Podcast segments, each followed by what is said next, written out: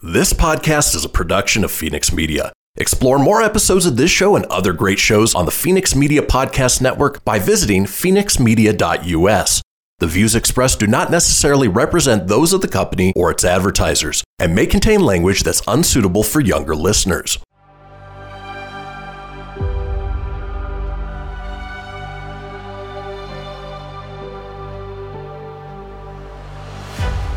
Thank you for tuning in to Silver Age Heroes Radio Theater. I'm your host, Christian Phoenix. Now, growing up as a comic book fan of the 80s and 90s, I've always been fascinated with how storytellers translated these iconic heroes from the page to film, television, and radio. Long before we got the big budget CGI epics we enjoy today, children gathered around their radios to hear their favorite do gooders come to life with little more than their imaginations and these broadcasts from a time long forgotten. I invite you to gather around your radio for this presentation of Silver Age Heroes Radio Theater.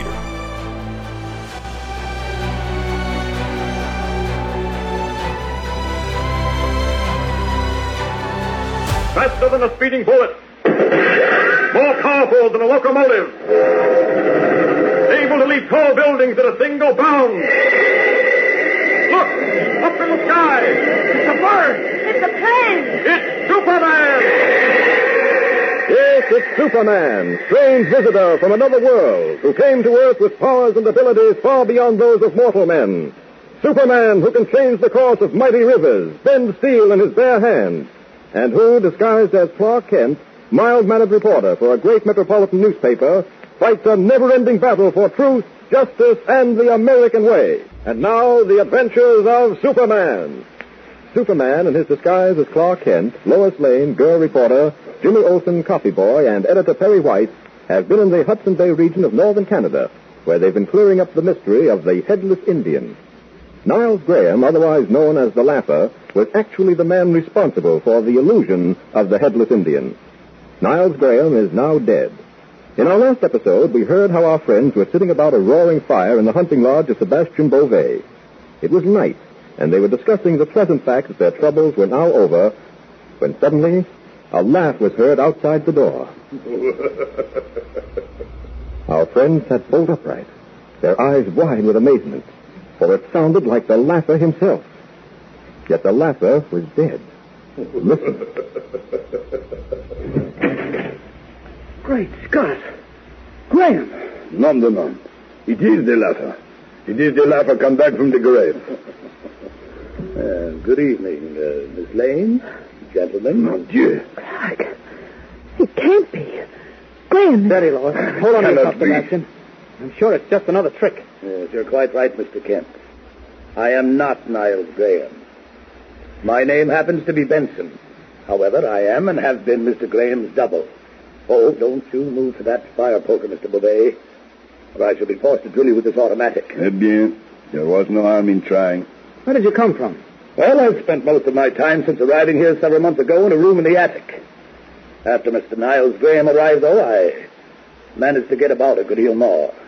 Many times when you thought that you were looking at Niles Graham, you were actually looking at me. Ah, very convenient for Graham. He can be in two places at once. I, uh, I understand that you've got the boys locked up awaiting the arrival of the Mounties. But let me tell you that after I've taken care of you, I'll seek the boys for free. After you've taken care of us. Yes. What do you mean? Why, my dear Mr. Kent, uh, you, uh, you don't really expect to leave this room alive, do you? But you can't kill us in cold blood. Now, please. Please don't kill us. I, I, I couldn't bear to die. Oh, now, come, come, Mr. Kent. Take it like a man. Oh, no, please. I, I, I can't stand it. I, Ah. He fainted. Look out, Kent. Oh, blast it all, he's thrown his arms around. And Uh, this is the chance for which I pray. Now you stand back, you out. Oh, good for you, Sebastian. Get his gun. Oui, mademoiselle. I've got it. Poor Monsieur Kent is beginning to revive. Poor Monsieur Kent, nothing. He's always fainting whenever there's danger. So I got to admit, I suppose he saved our lives this time. Oui, Eh oui, it is the truth. Oh. Uh, this fat one has come to life again, too. I think we will tie him up and put him in the room with the others. That's a good idea. Ah, now, at last, this business has really ended.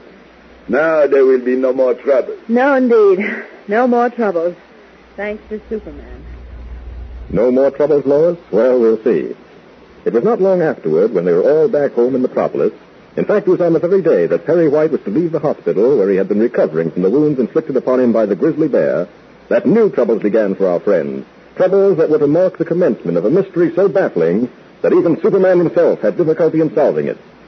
It all began when Superman, in his disguise of Clark Kent, went shopping for a present for Perry White along with Lois and Jimmy Olsen. The three were walking along the main shopping street of Metropolis discussing appropriate gift items. What I say is, how can we buy anything from Mr. White when we don't even know what he'd like? We know what he likes, Jim, but he's got everything he needs. The best I can think of is a box of cigars. It makes me almost sick to think of it, too. Seems to smoke the foulest cigars. You got any ideas, Clark? Oh, can't think of a thing, really. Been watching these store windows pretty carefully, hoping they'd be able to offer some suggestion, but so far no luck.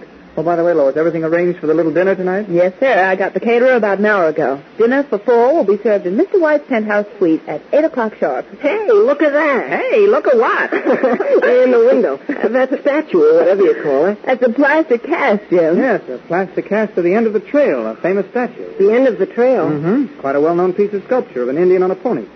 You see how the Indian is slumped over in the saddle, his shoulders bent as if in weariness, his spear held loosely? Well, gee, it seems to me that's just the thing we ought to get from Mr. White. Heavens, Jimmy, why a plastic cast of an Indian of all things? Well, I'm thinking of the headless Indian. Of course, this one has a head, but it sort of suggests the same oh, thing. I begin to get it, Jim. You mean it would be kind of symbolic to give Mr. White a plastic cast of the end of the trail in memory of the headless Indian we encountered up in Hudson Bay? Yeah, that's right. I thought he'd like to have it to remember our adventure at Beauvais Lodge. And I also remember Mr. White was looking for an ornament to put on the table in his library. That's a nice thought, Jimmy. But isn't that rather big for a library table? I don't think so, Lois. The chief's table's pretty big anyway. Let's go in and try it. What a good idea there, Jim. Gee, thanks. Come on, let's go in. Okay. Uh, we'd uh, we'd like to buy one of those plastic casts at the end of the trail. Oh, certainly, sir. We've only two left out of ten we got in this morning. My great, you're selling them fast. Well, these aren't just ordinary plastic casts, you know. They're made by a small shop downtown from a mental form cast by the great sculptor Nino Benelli. Nino Benelli? Well. Frankly, I'd suggest you take both of them. They make awfully nice gifts, and Xmas isn't far off, you know. Oh, no, no, thanks. One is enough. Now, just a minute. How much are they? Uh, Five ninety-eight with tax, of course. Well, then I'll take the other one. I have a sportsman friend who'd simply adore having something like that in his study. Very well. I'll have them wrapped separately for you. Uh, we'll want one of them gift wrapped, please. Yeah, Very make well. it look fancy. It's for a pretty swell guy. Goodness, Jimmy, I didn't know that you and Mr. White were such bosom pals. No, nor did I. He's always screaming at you about something, bawling you out, and just about making life miserable for you. Well, that's only in the office. Somehow he's different out of the office. Golly, I'll never forget that day I spent with him in the woods. The day he fought with that bear. My gosh, he he was such a different sort of a person. He told me all about Daniel Boone and Leatherstocking, and he smoked a pipe instead of cigars. When that bear came for us and the rifle was empty, he whipped out a hunting knife and battled with that grizzly like he was Daniel Boone himself. Yes, sir, Mr. White's a terrific guy. Yes, Jim, he really is. We're lucky we've still got him with us. We certainly are, Clark. We certainly are. Good, isn't it? Well, I've never eaten so much in all my life. Ah, That's a wonderful dinner. Wonderful dinner. Well, I must say you certainly surprised me, all of you. Oh, I'm glad you enjoyed it, Chief. I am too. Here. Mm, In the first place, I expected this was going to be a pretty dull night for me. First day home from the hospital, no place to go, just sit around by myself. And then you surprised me with this dinner. To say nothing of that uh, plastic cast at the end of the trail, that's one of the finest reproductions I've ever seen. Oh, we're glad you like You it. know, I've been looking for something like that for a long time. Uh, how do you think it looked on the library table inside? Oh, great, Chief. Very becoming. I hope you won't mind, Mr. White. I bought another one for a friend of mine. A Christmas present, you know. Why, no, no, of course not. Oh, uh, Jim, I, I wonder if you'd get me one of my cigars from that humidor over there. Oh, dear. Uh-huh. Uh, uh, what? You uh, say something, Lois? Oh, no, no, nothing. Uh, Mm-hmm. thought you said something. Uh, the cigar, Jim, the cigar. Come on, come on. What are you waiting for? Oh, nothing, sir. Only I, uh, well, well, I filled this pipe for you. I thought you'd like to smoke this after dinner instead of a cigar. No, no, I'd rather have a cigar. I thought while you were smoking the pipe, you could tell us a story about Daniel Boone or Leather. rather have the cigar. Take it easy, Chief. Take it easy. Remember, this is your first day out of the hospital. Here's a cigar, Mr. White. Yes. mm, Oh, oh, well, uh, uh, give me the pipe. Sure you don't want the cigar? me the pipe. Yes, sir. Yes, sir. Here it is. Oh, You want a story about Daniel Boone or Leatherstocking, do you? If you have one, sir. Oh, I got thousands of them. Thousands of them. Yeah, wait till I light this pipe. Yeah. ah, mighty good. Sweet as a nut, this pipe. Well, well, the smell of that smoke sort of takes me back into the woods on that day you and I hunted together, Jim. Yes, sir. hmm That day, as I recall, I told you about Daniel Boone, the long hunt. Yes, sir. Well, there's quite a different atmosphere between an apartment in Metropolis and the Canadian wilderness, but I'll see what I can do. I'll tell you a story about Daniel Boone. Oh, boy, swell. Well, Uh, one time while Daniel Boone was on the long hunt, spending six months in the wilderness with only his gun and knife as companions, he came across a band of hostile Indians. Uh, they saw Daniel before he saw them, and uh, what was that? Came from the library. Come on, we better see what it was. Why, it was something crashing to the floor. There must be someone in there.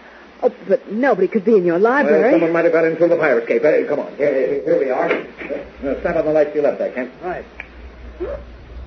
Golly. The plaster cast of the Indian. Oh, for the love- It shattered into a thousand pieces on the floor. Well, Look, well. Clark, that French window leading to the terrace is open. The wind must have knocked it off the table. There isn't any wind. Look at the curtains. They're not even stirring. Now, wait a minute, Kent. Wait a minute. That plaster in the inn couldn't have fallen off the table of its own accord. It didn't. It was smashed. Someone entered this room and deliberately swept that plastic cast off the table. But why, Clark? Why? Yes, why? That's what I'm asking myself. I'm afraid there doesn't seem to be an answer. What answer can there possibly be to this strange incident? Who knocked the statue off the table in Editor White's library, and why? A baffling and chilling mystery is just beginning, so tune in tomorrow and every day, Monday through Friday, same time, same station. Tune in and follow The Adventures of Superman. faster than a speeding bullet, more powerful than a locomotive, able to leap tall buildings in a single bound. Look, up in the sky, it's a bird. It's a plane. It's Superman. Follow the adventures of Superman every day, Monday through Friday, same time, same station. Superman is directed by George Lothar and is a copyrighted feature appearing in Action Comics magazine. Behold my process. Ooh, yeah, let me tell you something right here. Uh-huh. It's the Loot Crate subscription box, yeah, full of exclusive loot, fun surprises delivered to your door every month. Just pick up your favorite geeky genre, Daddy. From the original Loot Crate, the Loot Crate DX collectible boxes, dude! Cowabunga! To the Loot Gaming video game box. Woohoo! Yee-hoo! Wowzers! With crits starting as low as 11.99 per month, there's a box just about for all collectors. To get your geek on, head over to phoenixmedia.us forward slash loot crate and claim your exclusive offer. That's E F-E-N-I-X media.us forward slash loot crate. Great Scott! Snap into a Loot Crate! Dig it!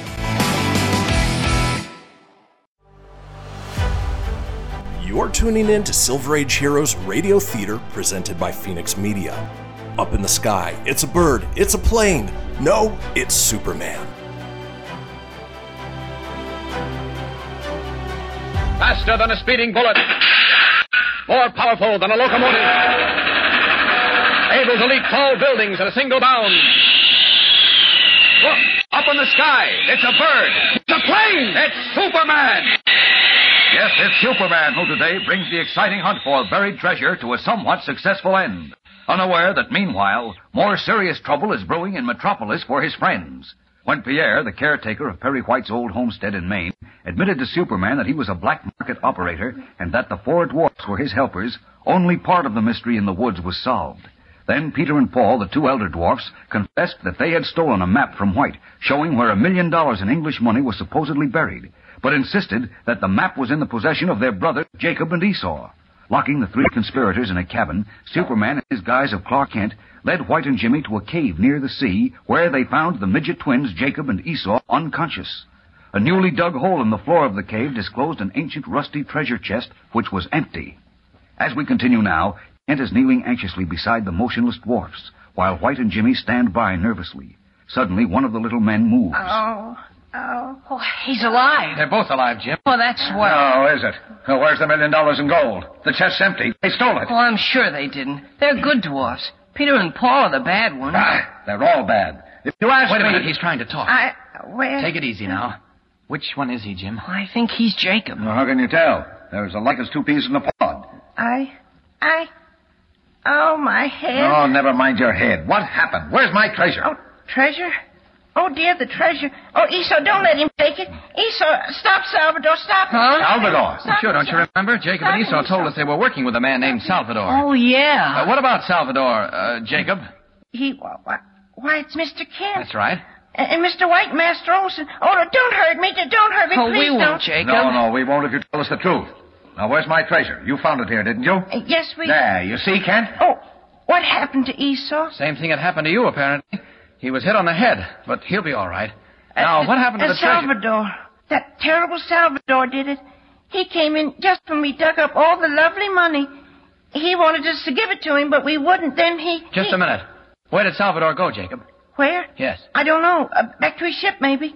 Oh, all the lovely What money. ship? What ship? His fishing schooner. Uh, Kent, we've got to contact the Coast Guard and have this Salvador picked up. He's in the gang and he's got the treasure. My quarter of a million dollars. Hey, where's the telephone? Oh, we're miles from a telephone in these woods. That fellow will get away. No, he won't. You both stay here. Now, where are you going, Kent? I tell you, there's no telephone within miles. Don't worry. I, uh, I've got a little idea. Stay right there now. I'll be back soon. Now, Kent, you come back here. You're crazy. Here we are. Behind these trees will do. Now, out of these clothes in a hurry. If Salvador owns a fishing schooner, he must have headed for it. And Superman will find him. There we are, all set. Up and away! Now, that's Pirate's Cove down there. And, yes, there is an anchored fishing schooner. Well, I'll just go to... Wait a minute. There's a rowboat going out to the schooner. And a black-bearded man in it. I've got a hunch that's Salvador. Down to that rowboat. Down! Oh, what the who? You're Salvador, I believe. Yes, uh, I. Uh, well, who are you? Where'd you come from? From a certain cave, my friend, where you... Ah, I see you've got a large sack here full of English gold crowns. I'll take that if you don't mind. No, no, keep your hands off. Come on. And, no, Another let me go. time. You, you. Now, here we go. Wait a minute. There are 200,000 English pounds in this sack. Uh, so what? Uh, let me go, I said. Nothing doing. We're going back to the cave. Up and away!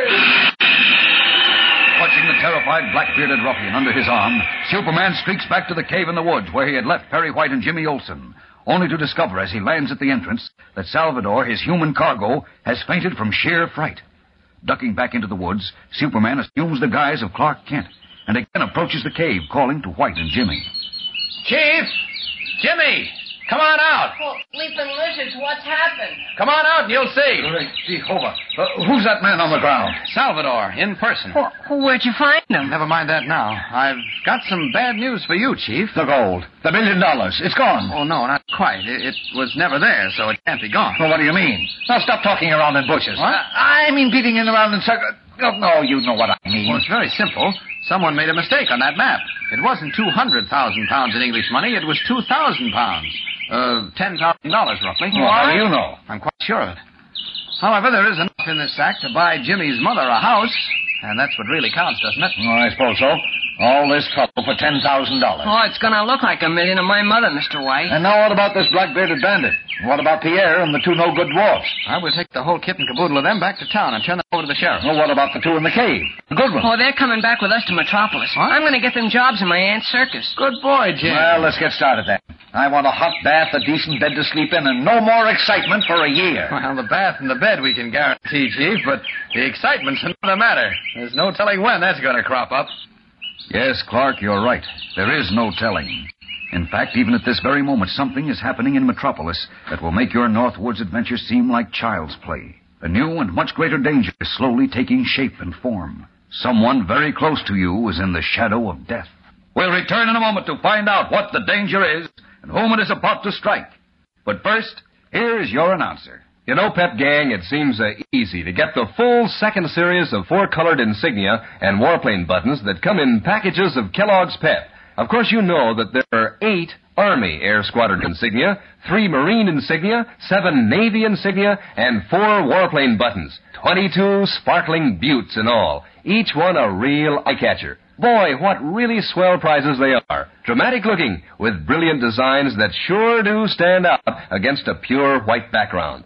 For instance, one favorite of mine is that bright blue eagle flying into white clouds and carrying death dealing red bombs. That's the insignia of the 70th Bombardment Squadron, and it's sure a honey. Now, there's only one way to get these smart looking Kellogg's Pep buttons. You can't buy them anywhere. They come only in packages of Kellogg's Pep. You don't send in a penny, not even a box top. You just make sure that Mom gets a good supply of Pep for your house. Kellogg's Pep. That super delicious whole wheat flake cereal that's so good to eat and so good for you. Then you look inside each package for your prize, a smart looking insignia or warplane button. You'll find the button at the bottom of the package in between the carton and the inner wax bag. It's your prize from P.E.P. Pep, made by Kellogg's of Battle Creek. And now back to the adventures of Superman. While Superman was winding up the mystery of the North Woods, a strange scene boding serious danger for the Man of Steel and his friends is taking place.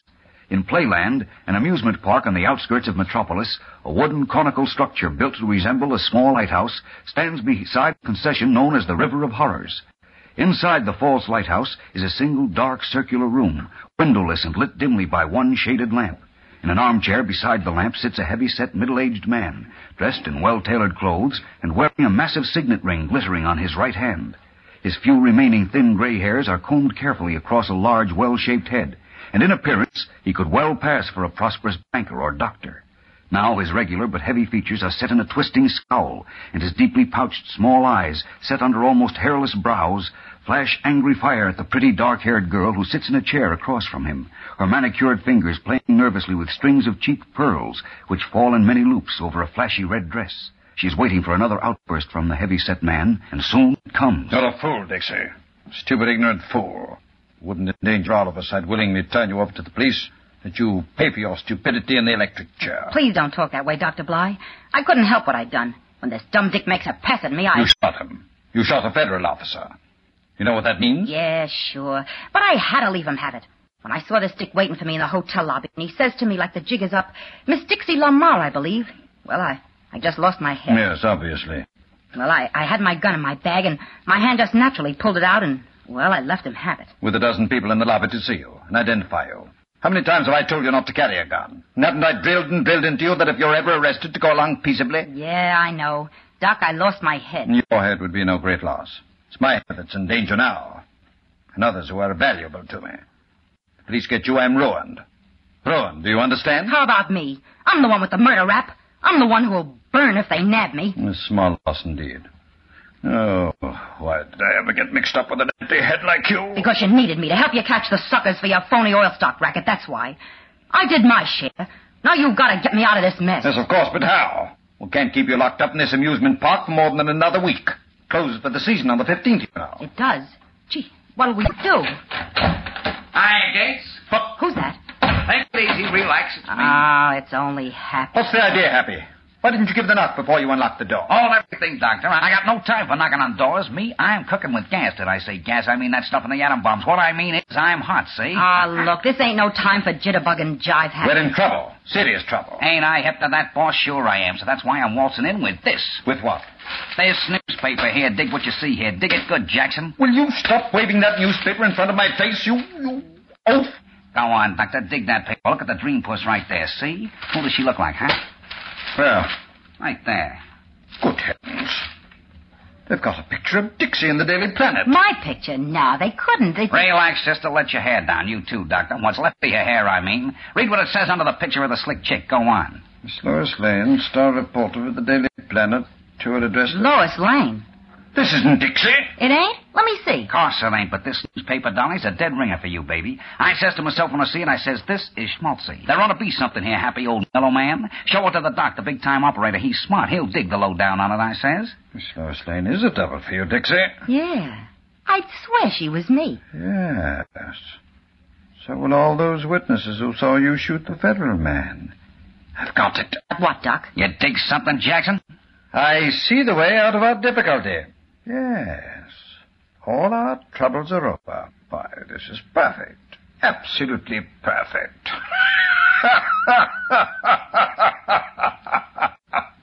Chuckling, the man known as Dr. Bly looks gloatingly at the photograph of Lois Lane in the Daily Planet. What is in his cunning mind?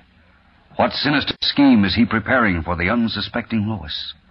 Fellows and girls, don't miss tomorrow's exciting episode when we begin a fascinating new story which will try the strength and powers of Superman to the limit.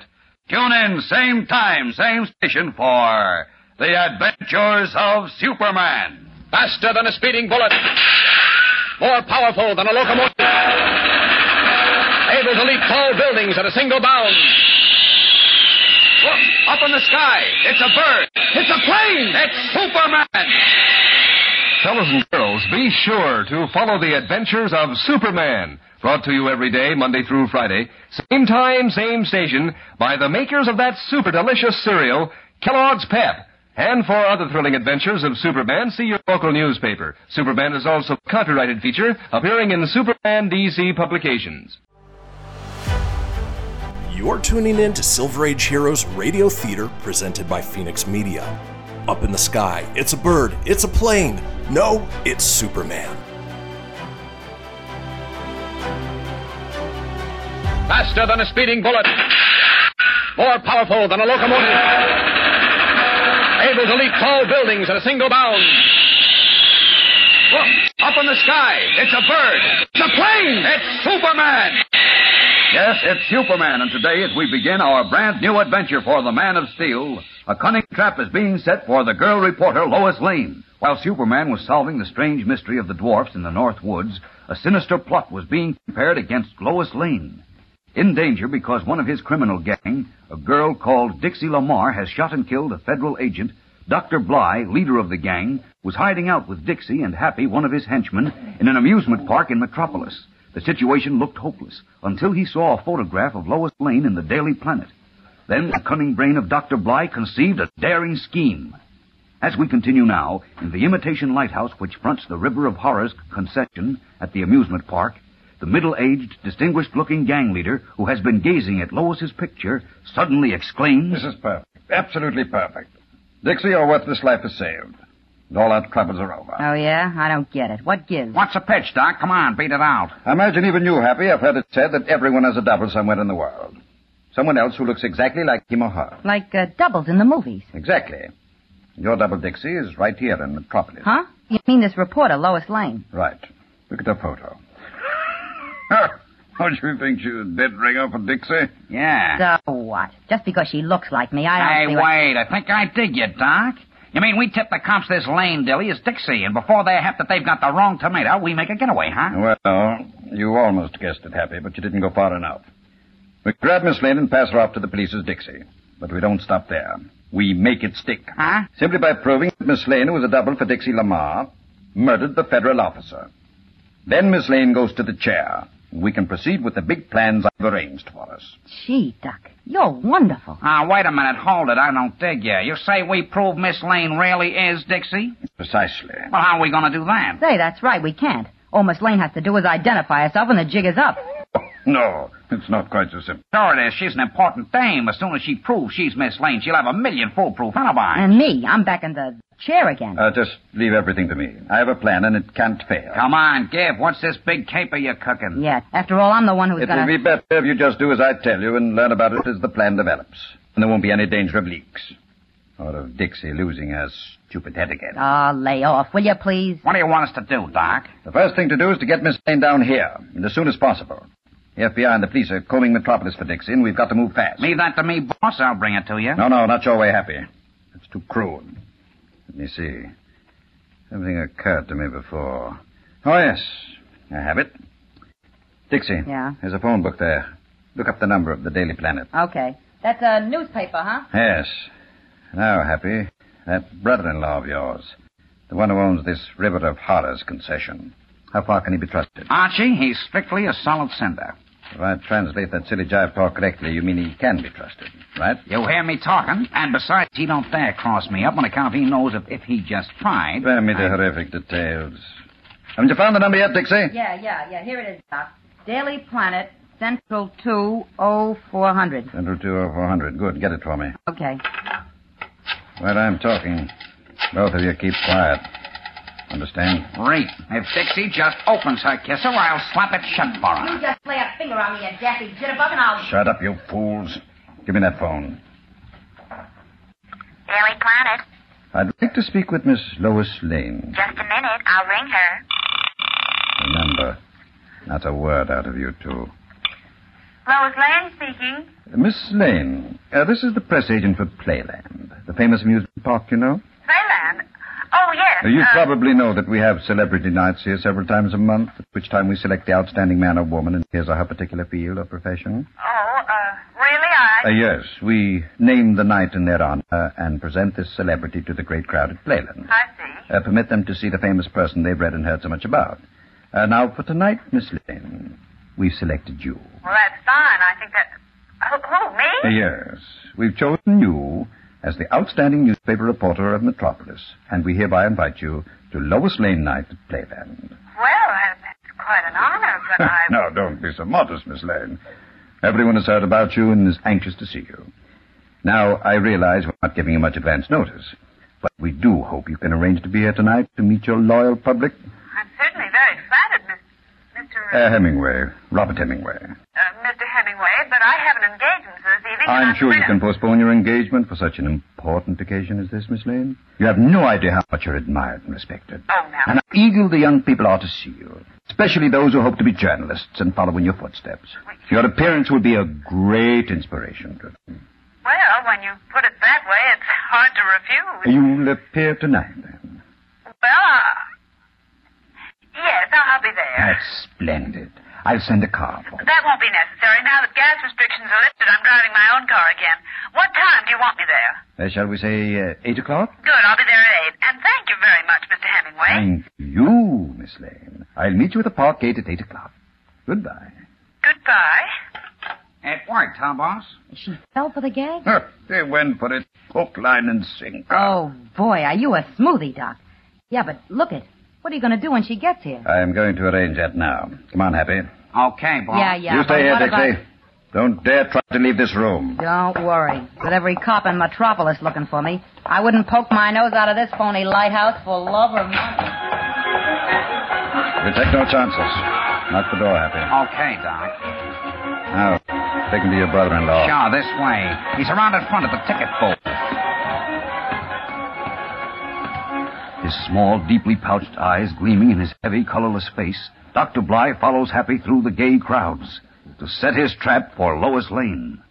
We'll return in a moment for the climax of today's episode. But first, here again is our good friend. Say, Pep Gang, just close your eyes a minute and imagine that you have all the Air Squadron insignia and warplane buttons you could possibly want. Wouldn't that be terrific?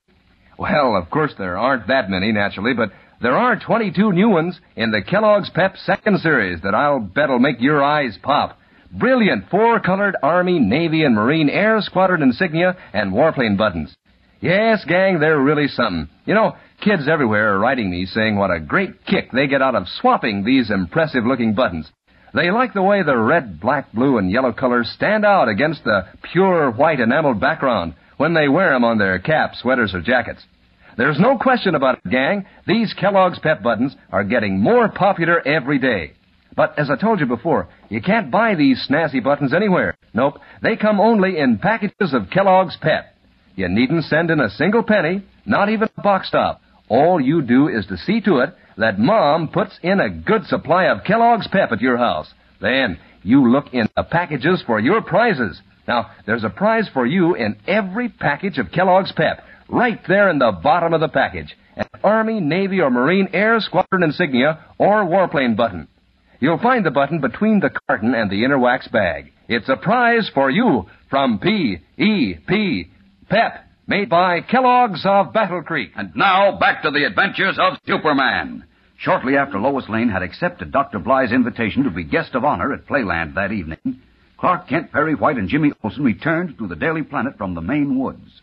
In Lois's office now, with Kent looking on, Jimmy is completing a vivid description of their experiences to the girl reporter. And Peter and Paul, they're the bad dwarfs, are in jail with Pierre and Salvador. And Jacob and Esau. They're the good dwarfs, Jim. Ah, That's right. They're on their way to my Aunt Isabel and Cousin Ginger's circus. I got 'em jobs there. And get this, Miss Lane. Mr. White gave me all the buried treasure. It comes to almost $10,000. Why, Jim. And I'm going to build or buy a house for my mother with it. Well. Pretty nice of the chief, eh, Lois? It certainly is, Clark. But I don't understand this. I thought the map said there was a million dollars in buried treasure, and Jim's share was to be one fourth of it. Well, the pirates, or whoever buried the treasure in Pirates Cove a long time ago, either made a mistake in counting, or else they came back and removed most of the treasure after they'd buried it. Oh. What's uh, happened with you while we were gone, Lois? Anything exciting? Well, I didn't get a scoop while you were gone, but uh, something else very nice happened to me. I did? Mm-hmm. What's that, Lois? Oh, that would be telling. You'll find out in due time. Oh, come on, tell us, Miss Lane. Uh-uh. Mm-mm, not yet. Prefer to be mysterious, huh? Uh-huh. But I'll tell you this much, Clark. What? When you find out about it, you'll realize that you're not as great a reporter as you think you are. Is that so? now, what makes you say Just that? a minute, excuse me, that's my phone. Uh, Lois Lane Mr. speaking. Kent there, Miss Lane? Yes, he is. Please tell him Mr. White wants to see him right away. Okay, certainly. Chief wants you, Clark. Oh, thanks. Uh, don't go away. I want to hear more about this mysterious thing. Oh, now, come on, Miss Lane. Tell me what gives. Uh-uh. I'll tell you what, though, Jim. I'll give you a chance to find out. What do you mean? How would you like to go to Playland this evening? Playland? Oh, sure, you bet. They got a terrific giant roller coaster there, and it... Uh-oh, I forgot. I got a date with Dick Grayson. Dick Grace? Oh, the boy we found in the boat that time. That's right. Dick's a swell guy, but every time I tell him something about Superman, he comes back at me with something he heard or read about Batman. Oh, Jim. So when we landed at the airport this afternoon, I called him up and made a date to have dinner with him tonight. When I tell him what Superman did up in the North Woods, maybe he'll pipe down about Batman for a while. I see.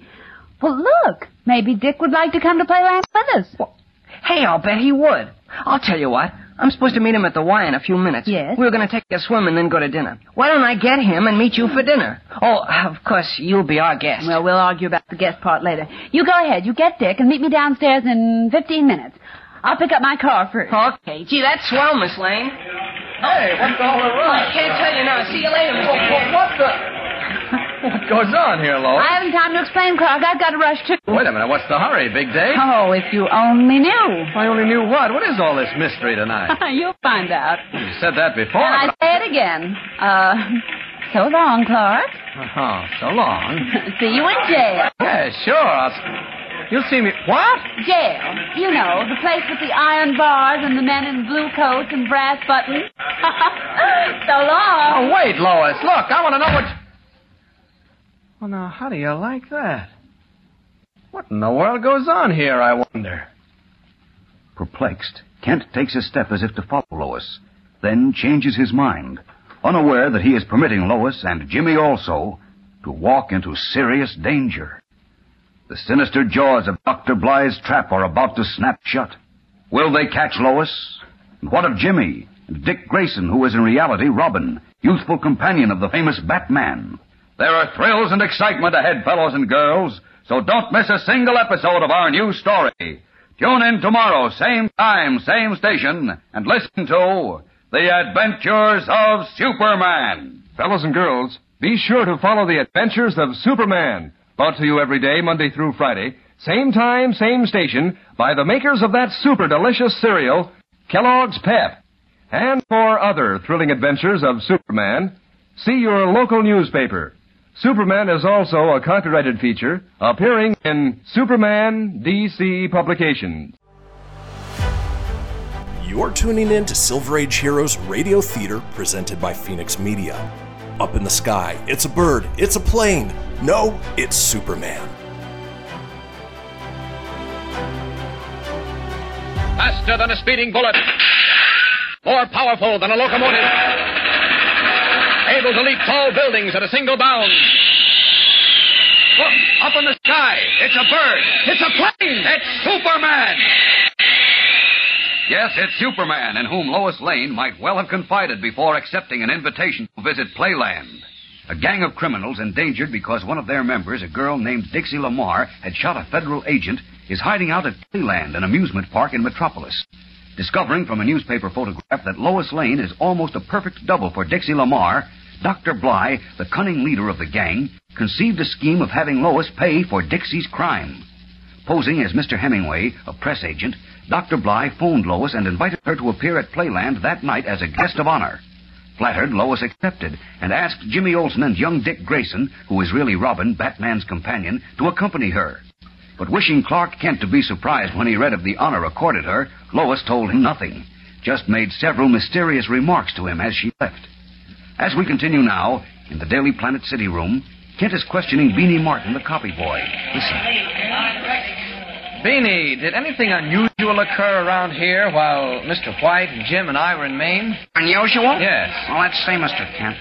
Well, the Dodgers lost a couple of more ball games, but I guess that ain't very unusual. No, I guess not. Uh, anyway, I I mean in the office, Beanie. Did anything, uh, well, out of the ordinary happen? Something to do with Miss Lane? Nothing that I know about. Why? Well, I don't know. M- Miss Lane made a funny remark a few minutes ago. Something about the fact that I, I was going to find out that I'm not nearly as good a reporter as I think I am. Well, say, maybe she got a tip on some big story and she's going to scoop you on it. Uh, I was thinking of that, but she said something had happened while the chief and Jim and I were in Maine, and I think she was just trying to get your goat, like she's always doing. well, maybe. Sure, I heard her kidding you, saying she'd see you in jail. Yes, that was odd too. I never heard her use that expression before. Well, she was kidding, see? Like when somebody says, "I'll be suing you," or "or don't take any wooden nickel." Uh, could be, but I've got to see the chief now. Thanks very much, Beanie. You're probably right. Relieved, but still faintly puzzled, Clark Kent proceeds to Perry White's office.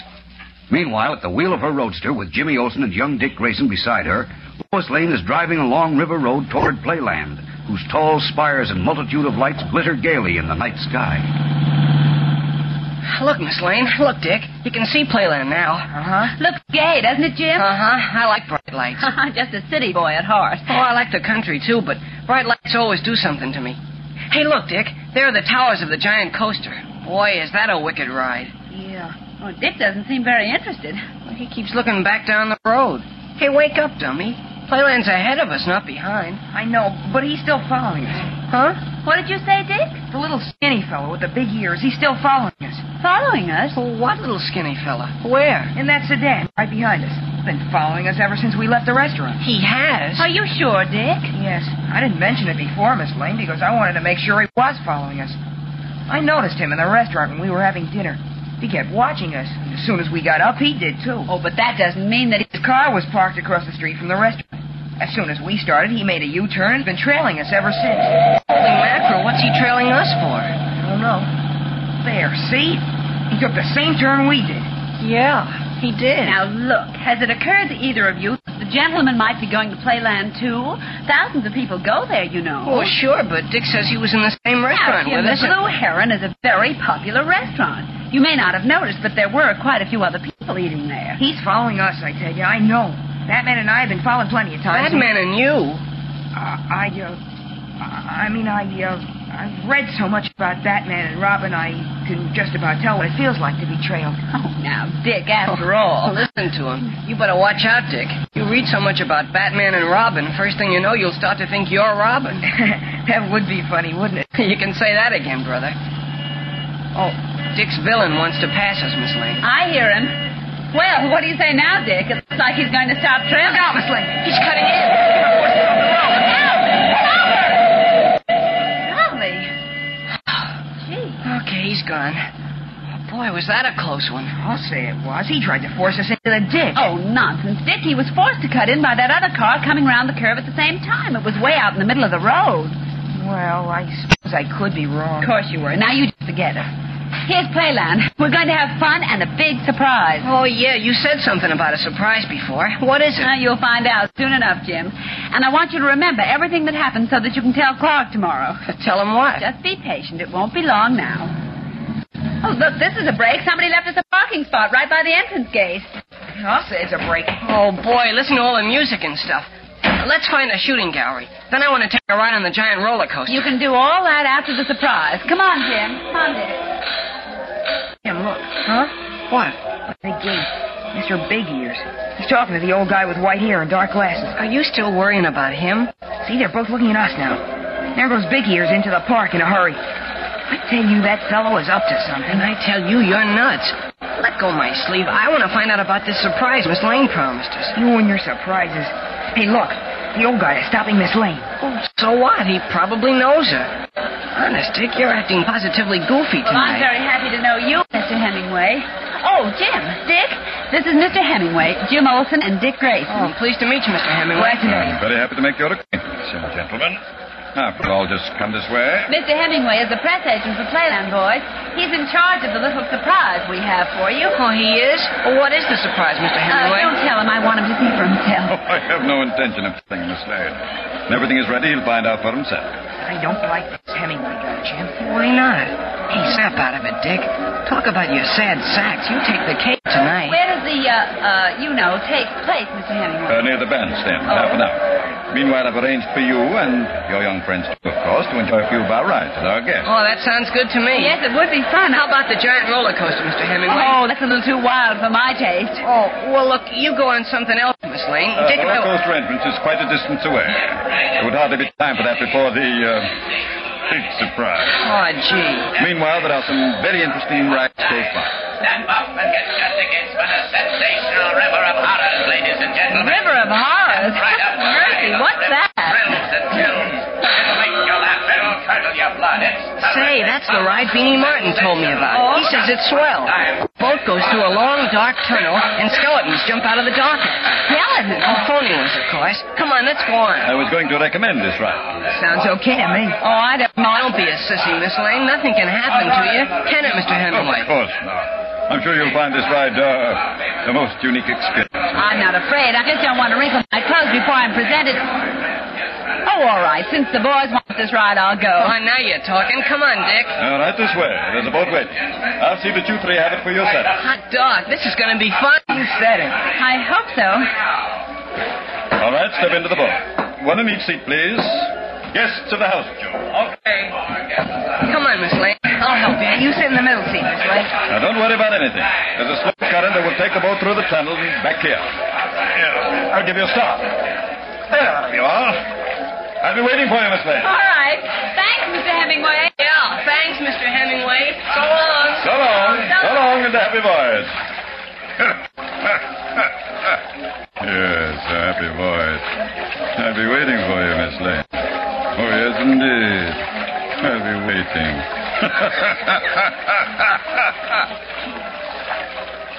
Quickly, as the boat vanishes into the dark tunnel, Dr. Bly, who has been masquerading as a white haired press agent, hurries behind the high artificial rocks which enclose the River of Horrors.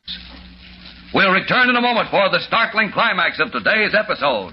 But first, here is your announcer. Say, this has been a busy day, Pep Gang, what with Eddie losing his Kellogg's Pep buttons and everything.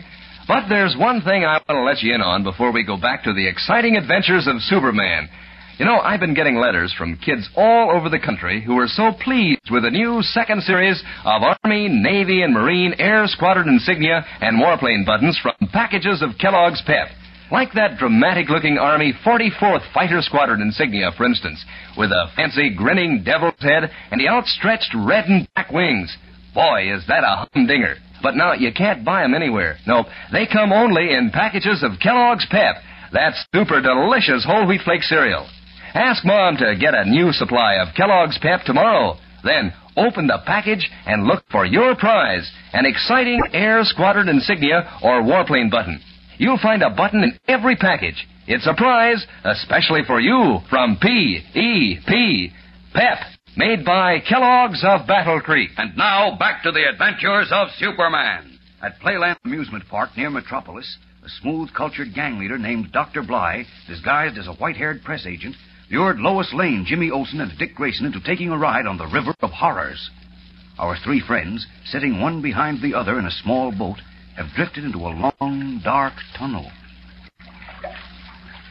This is where Beanie said the skeletons jump out at you. Now, don't get scared, Miss Lane. Scared? Don't be silly. Eek! What's that? One of the skeletons. Oh, golly. It's covered with luminous paint. I thought you weren't scared. Well, I, I wasn't. It just seemed so, so close. The next one won't scare you so much, Miss Lane. I tell you, I wasn't scared, Dick. Oh, no? Should have heard yourself yip, huh, Dick? she thought I was going to grab her. I did not. Eek! No, no. Let me go. Oh, let me go. Dick, the skeleton grabbed Miss Miss Lane. Yes, it- help, Miss Lane. Stop it. Miss Lane. Stop the Help. boat. Miss Lane. Stop it. Miss Lane. Shouting frantically, Jimmy Olsen and Dick Grayson are carried away from the spot where Lois Lane suddenly disappeared, snatched out of the boat by skeleton hands. Where is Lois? And what will happen to her? There's more mystery and excitement ahead for you in tomorrow's episode, fellows and girls, so don't miss it. Tune in, same time, same station, and listen to The Adventures of Superman. Faster than a speeding bullet. More powerful than a locomotive. Able to leap tall buildings at a single bound. Look, up in the sky. It's a bird. It's a plane. It's Superman. Fellows and girls, be sure to follow the adventures of Superman. Brought to you every day, Monday through Friday, same time, same station, by the makers of that super delicious cereal, Kellogg's Pep. And for other thrilling adventures of Superman, see your local newspaper. Superman is also a copyrighted feature appearing in Superman DC Publications. Get this and previous episodes of Silver Age Heroes Radio Theater wherever you get podcasts or by visiting phoenixmedia.us forward slash Silver Age Heroes. Join us again, same bat time, same bat station, for another presentation of Silver Age Heroes Radio Theater. Excelsior!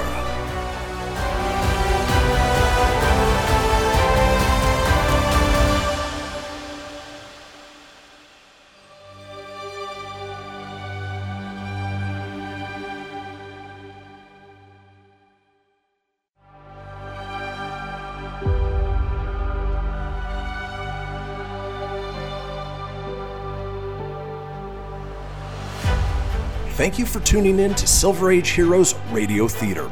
I'm your host, Christian Phoenix. Now, growing up as a comic book fan of the 80s and 90s, I've always been fascinated with how storytellers translated these iconic heroes from the page to film, television, and radio. Long before we got the big budget CGI epics we enjoy today, children gathered around their radios to hear their favorite do gooders come to life with little more than their imaginations and these broadcasts from a time long forgotten.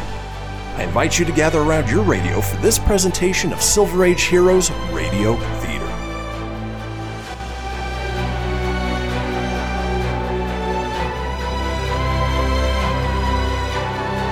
Faster than a speeding bullet. More powerful than a locomotive. Able to leap tall buildings at a single bound. Look, up in the sky. It's a bird. It's a plane. It's Superman.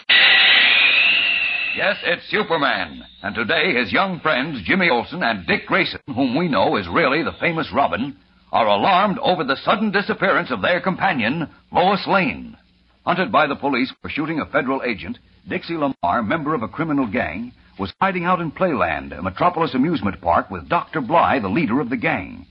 Seeing a photograph of Lois Lane in the Daily Planet and discovering that Lois was an almost perfect double for Dixie, Dr. Bly conceived the scheme of pinning the murder on Lois. Posing as a press agent, he invited the girl reporter to be guest of honor at the amusement park that night. And when Lois arrived with Jimmy Olsen and Dick Grayson, who was really Robin, Batman's young companion, the three were given a ride on the River of Horrors. But as their boat glided through a dark tunnel, a luminous skeleton rose from the darkness and seized Lois. As we join them now, Jimmy and Dick are unable to stop the boat, which is without oars and is being carried along by a slow current. Listen. Oh my gosh, Dick. What do we do? We've got to get help, Jim, and come back and find her. Get help where? How? We're in a dark tunnel. I can't see a thing. We're coming to the end of the tunnel. See just ahead. Huh? Where? Oh, oh yeah. Think the lizards do something. Make this boat go faster. We can't. There are no oars or anything. Don't lose your head, Jim. We'll be out in a minute. Don't lose my head. This thing is gone. That, that skeleton got it. I don't understand it. Here, we're coming to the end of the tunnel. Oh, Sit down. Don't tip us over. No, I won't. See, there are rocks lining the river outside the tunnel. If we can grab hold of them and pull the boat over, we can climb out and not have to drift all the way back to the entrance. Well, that's a good idea. Now, try to grab the rock. All right. Careful, old. Watch it. Put out, Jim. Boy, it's a Good thing that rock was there. I'd have gone into the drink. I'll say. Okay, we can get out now. Come on. All right. Uh, I'm with you. Oh, golly. Oh. Poor Miss Lane. Don't worry, we'll find her. But where is she? Jeepers, that, that skeleton. Here, here's the midway. Jump down, Jim. It's only a few feet. Okay. Now, which way? This way, back to the entrance. Well, at least one good thing I didn't bust my sundial wristwatch. Oh, is that what that thing on your wrist is? Yeah, tells time by the sun. Hey, that's swell. Where'd you get it? Batman gave it to me. Who? Uh, uh, I. Hey, now, you two. Hold on. Oh, wait, Dick, it's a cop. A cop, am I? Ah, look at here, you two smart pigs. What do you mean climbing up in them rocks? Gee, officer, you got here just in time. You bet I did. A young lady Uh, Miss Lane. disappeared in the tunnel. A skeleton grabbed her. And then it disappeared, too. Come on, officer. Here, you've got to find her. Wait a minute. Let go of me sleeves.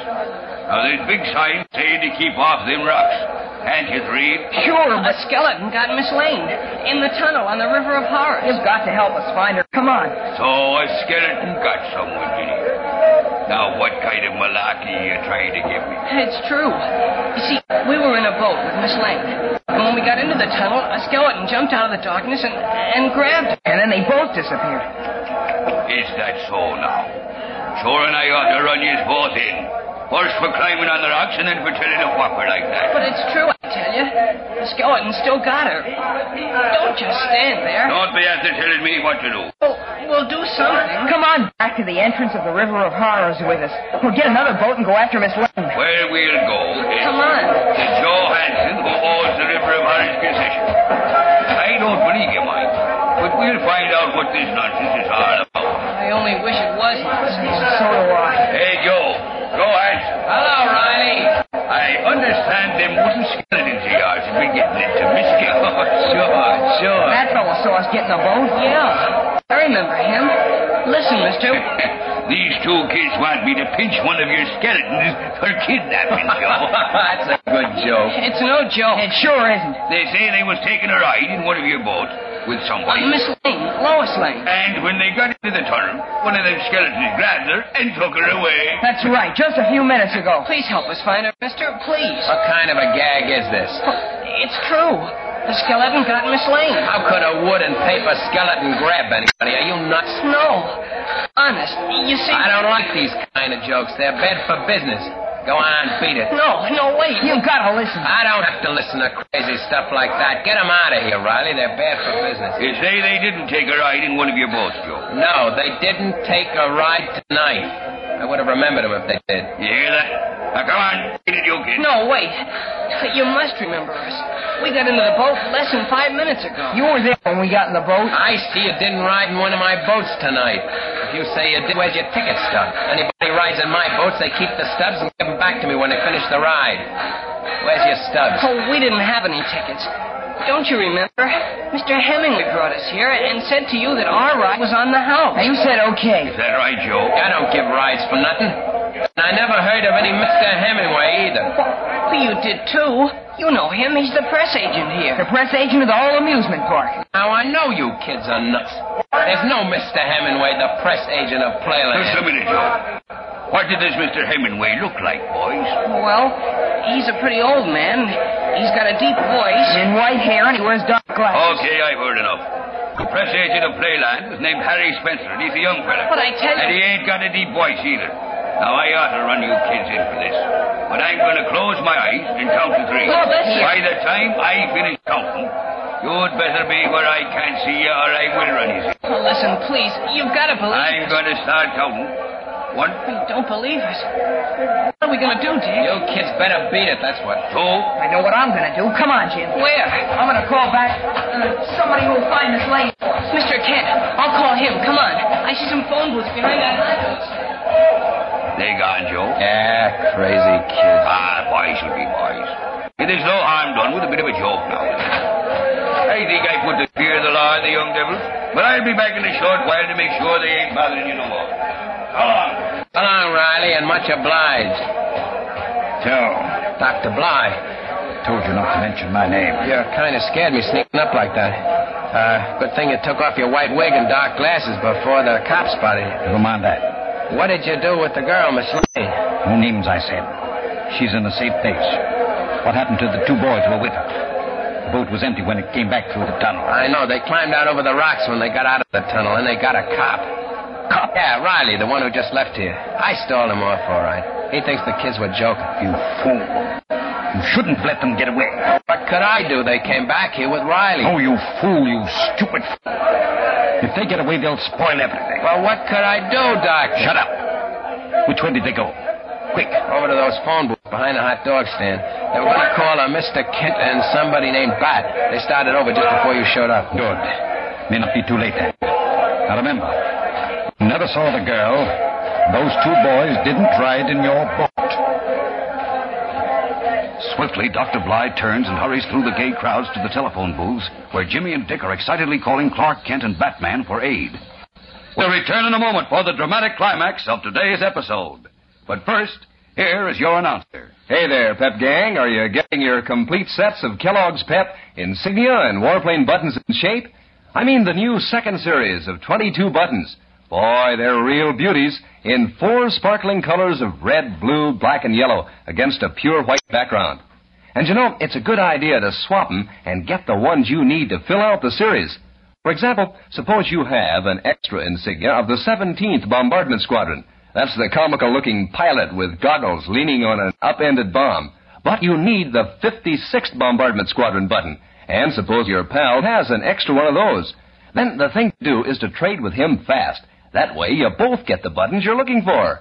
And what a thrill you'll get when you can show the rest of the gang that you have the whole second series.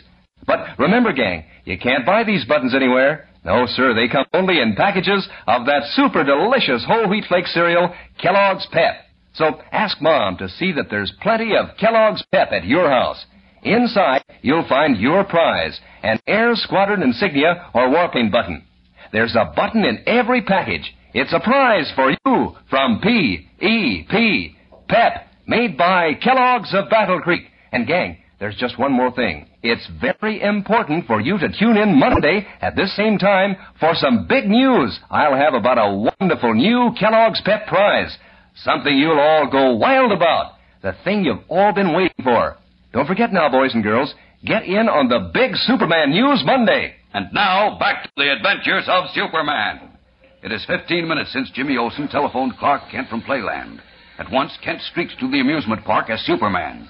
And now, having secretly assumed his guise of the mild-mannered reporter, he is pacing restlessly up and down before the ticket booth of the River of Horrors. right up, ladies and gentlemen, and get your tickets for the thrill of a lifetime. Jim said he'd meet me right Our here. most sensational, electrifying ride on the River of Horrors. Don't see him anywhere. It'll make you laugh. Not Dick Grayson till it either. curdles your Blood. It's a killer, diller, spine chiller, and it only costs Well, they a could dime, be. a tenth part of a dollar. Step up, folks. Step up and get your tickets. Step up, step up before they're all gone. Oh, uh, pardon me. If you want a ticket, mister, get it at the booth. No, it isn't that. Ha- Have you been around here long? Tonight, I mean? Sure, all night. I own this concession. Why? Well, I was supposed to meet a young fellow here, two of them, in fact. Uh, Jim Olson and Dick Grayson. I wonder if you Never might have... heard of him. Move along now. Can't you see I'm busy? Oh, wait a minute. This is important. Uh, this one chap, Jim, said something serious happened. He's, uh, well, he's 16, he's thin, freckled Don't face. know him, I said. All right, folks. Here's an empty boat right over here. One at a seat and one at a time. Now, don't crowd now, folks. See? I don't understand this.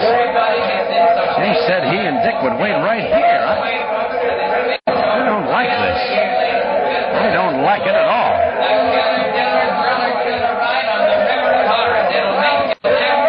Step up, folks, and get your tickets before they're all gone. Only one dime. The killer, diller, thriller, Minute by minute, his fears rising, Clark Kent waits mainly for Jimmy Olsen.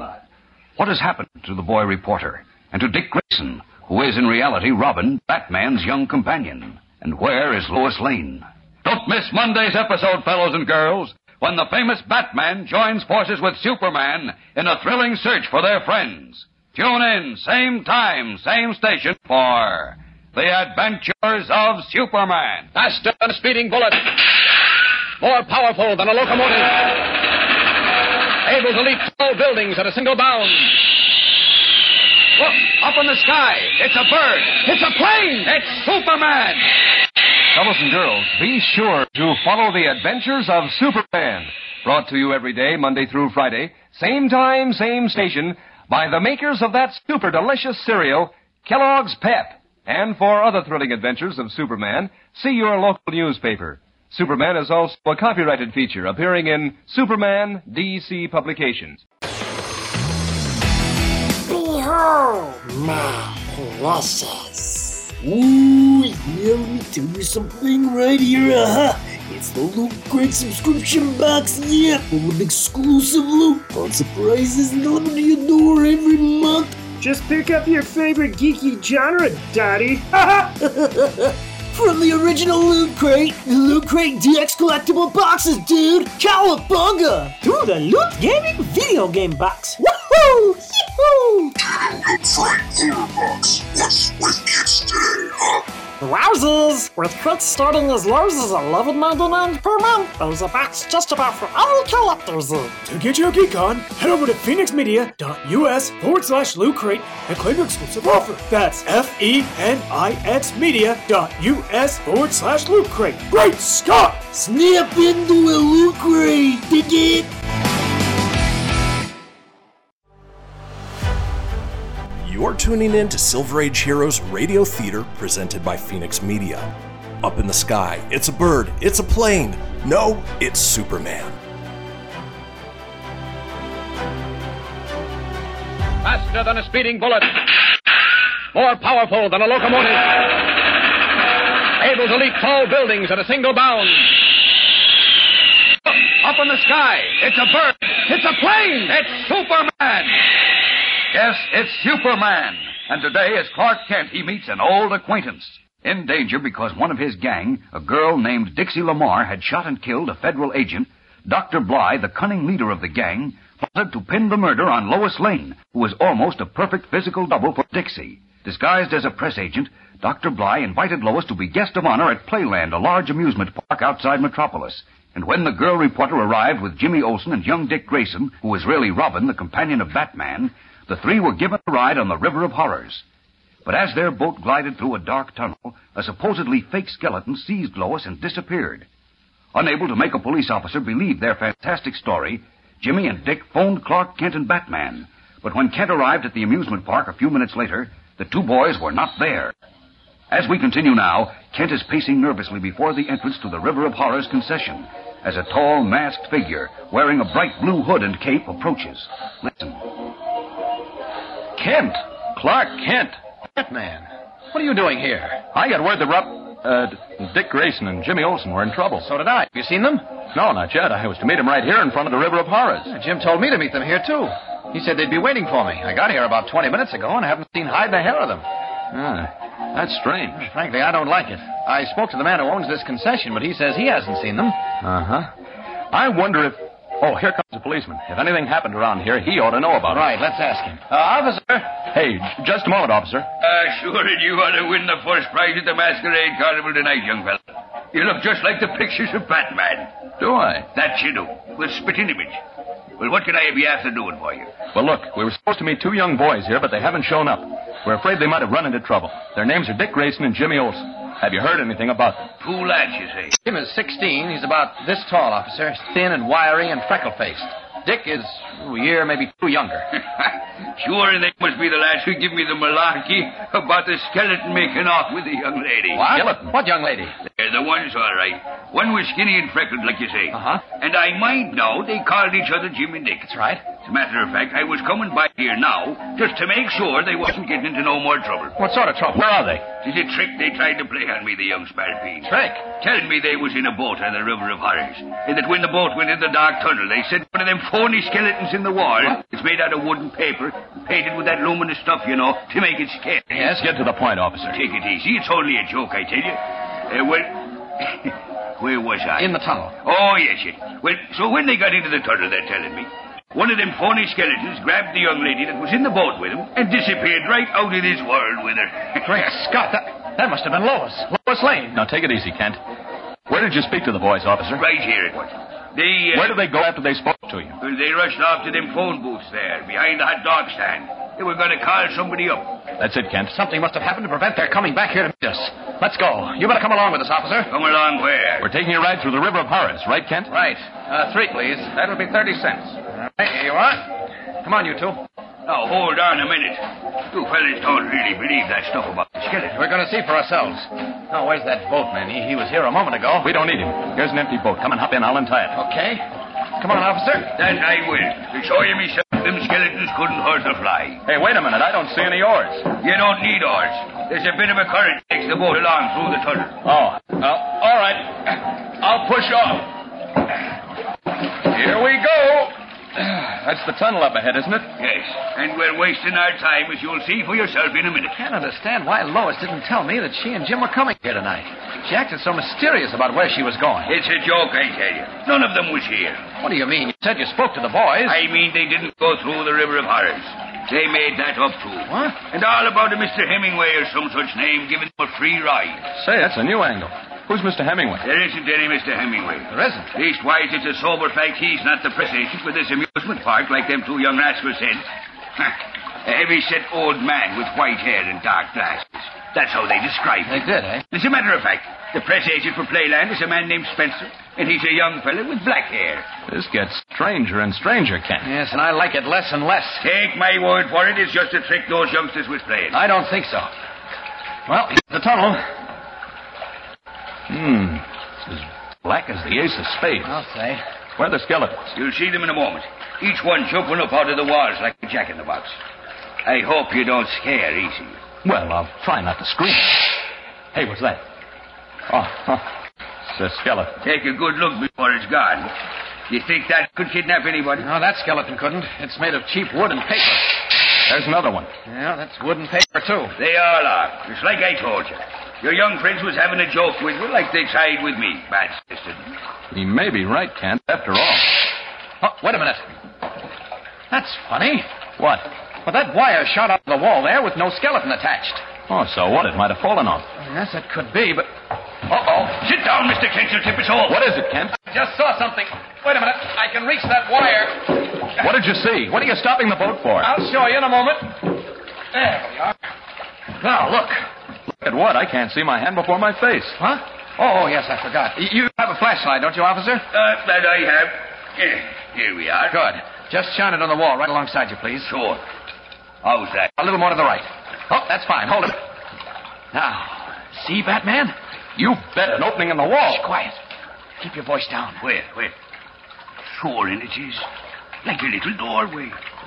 No, I didn't know that was there. How did you ever notice it in the dark, Kent? Uh, oh, I, I, I've got pretty sharp eyes, and anyway, I, I was watching for something like this. What do you say? Let's have a look. Come on. Right behind you. You, uh, care to come along, officer? That I do, Mr. Kent. Uh, not that I think this is important, Mike. Oh, you don't, eh? Well, I think it is. There we are. Okay. Now, officer, lead the way with your flashlight. But be careful. Anything may happen. uh, you, you lead the way with my flashlight. No, no, no. Go ahead, officer. We're right behind you. Anxiously, Clark Kent and Batman step into a low, dark passageway behind Officer Riley, whose flashlight stabs a thin ray through the musty gloom. What will they discover? We'll return in a moment to find out. But first, say, uh, did you ever see a dog with wings? no, I'm not kidding, honest. I can tell you right now where you can see a picture of a dog with wings. Sure. It's the lucky insignia of Navy Squadron 14. And that insignia is one of the buttons in the second series put out by Kellogg's Pep. A mighty dramatic looking insignia it is, too. The dog has a sort of determined expression on his face. Looks like he means business as he leaps at the enemy. There's a brilliant red background, too, to make the button even more colorful and smart looking. And that's only one of the 22 different buttons in this grand second series. Actually, there are insignia of eight Army Air Squadrons, seven Navy Air Squadrons, three Marine Air Squadrons, plus four warplanes. Why, you'll want to collect every single one of them. And that's easy to do, too, because you don't have to send in any money, not even a box top. Truth is, you can't buy these buttons anywhere. You just tell your mother you're going to eat lots of that super delicious whole wheat flake cereal, Kellogg's Pep. Then she can stock up on it. Every package she opens means a new exciting prize for you a bright colored insignia or warplane button. Yes, sir, you'll find a button in every package, and that's the only way you can get 'em. So, gang, don't forget to ask Mom to get you plenty of P E P Pep, made by Kellogg's of Battle Creek. And now, back to the adventures of Superman. Discovering a small, narrow opening in the tunnel wall on the River of Horrors, Clark Kent left the boat with Batman and Officer Riley and entered a low, pitch black passageway. Stooping, Kent and Batman proceed in single file behind Riley, whose flashlight sends a cloudy ray through the dank, cobwebby darkness. I wonder where this passageway leads to, Kent. I imagine we're under the amusement park now, Batman. How do you know? I can see. You can see. Huh? Well, I, I mean, I can. Uh, well, I, I can hear the music and the crowds above us. I can't. Watch your heads. The ceiling's getting low. Okay. Right. Strange place for a passageway, Kent, don't you think? Yes. I don't like this whole setup. Neither do I. Miss Lane disappearing from the boat, then Dick and Jim missing. I'm afraid they've gotten into trouble because they saw what happened to Miss Lane. What? What's the matter, officer? What's wrong? Something brushed by my leg. I can't see anything. Oh, it's probably just a rat. Keep going. As soon as I find my ratted flashlight, I dropped it. It went out. It must be around here someplace. I've got it. Good, good. Eh, lucky it didn't break. I, I, I- I don't like this place. I don't like it one bit. All right, come on. Let's go. Okay. But I don't like it. Hey, I can hear the sounds of the amusement park now, Kent. Yes. Yes, we're getting to the end of the passageway. Say, that's strange. What? Well, the passageway. You're right. We're coming to the end of it. Yeah. Here we are. Outside again. Saints alive. You know where we are? Where? Right behind the Hall of Mirrors. What? The Hall of what? The Hall of Mirrors. It used to be the crazy house. Oh, Now, how come that passageway ends up here? I don't know. We haven't found Dick or Jim or Miss Lane.